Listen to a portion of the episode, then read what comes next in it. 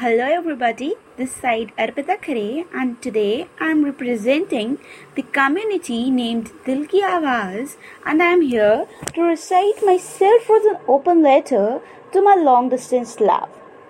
Hope you are doing well and I know we meet daily, talk for an hour, take a lot of screenshots and rather posting on social media, we save it in a secret folder called the memories where we live together but after all these things, I miss you sometimes. I go through the folder whenever I miss you.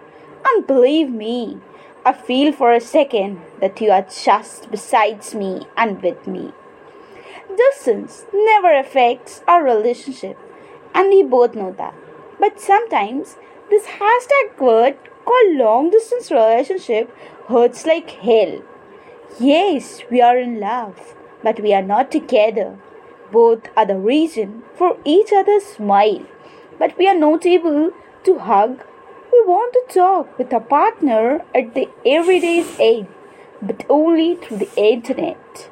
I mean, seriously, having this kind of relationship is just synonymous to the word suffering, isn't it? Do you believe in it? I think so, yes. I just want to say that I'm tired from wishing you in my 12 am wishes. I want to live my love life with you. I want to fill my heart with the heartbeats that every night crave for you. And last but not least, you daily come in my dreams. Together we spend some time. And whenever I open my eyes, I find myself alone and just without you.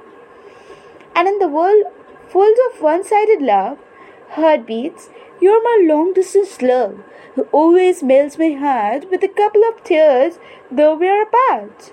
Miss you so much. Meet me soon and convert my loneliness into happiness. Meet me soon and convert my loneliness into happiness just like the summer after the monsoon. Just like the summer after the monsoon. Thank you.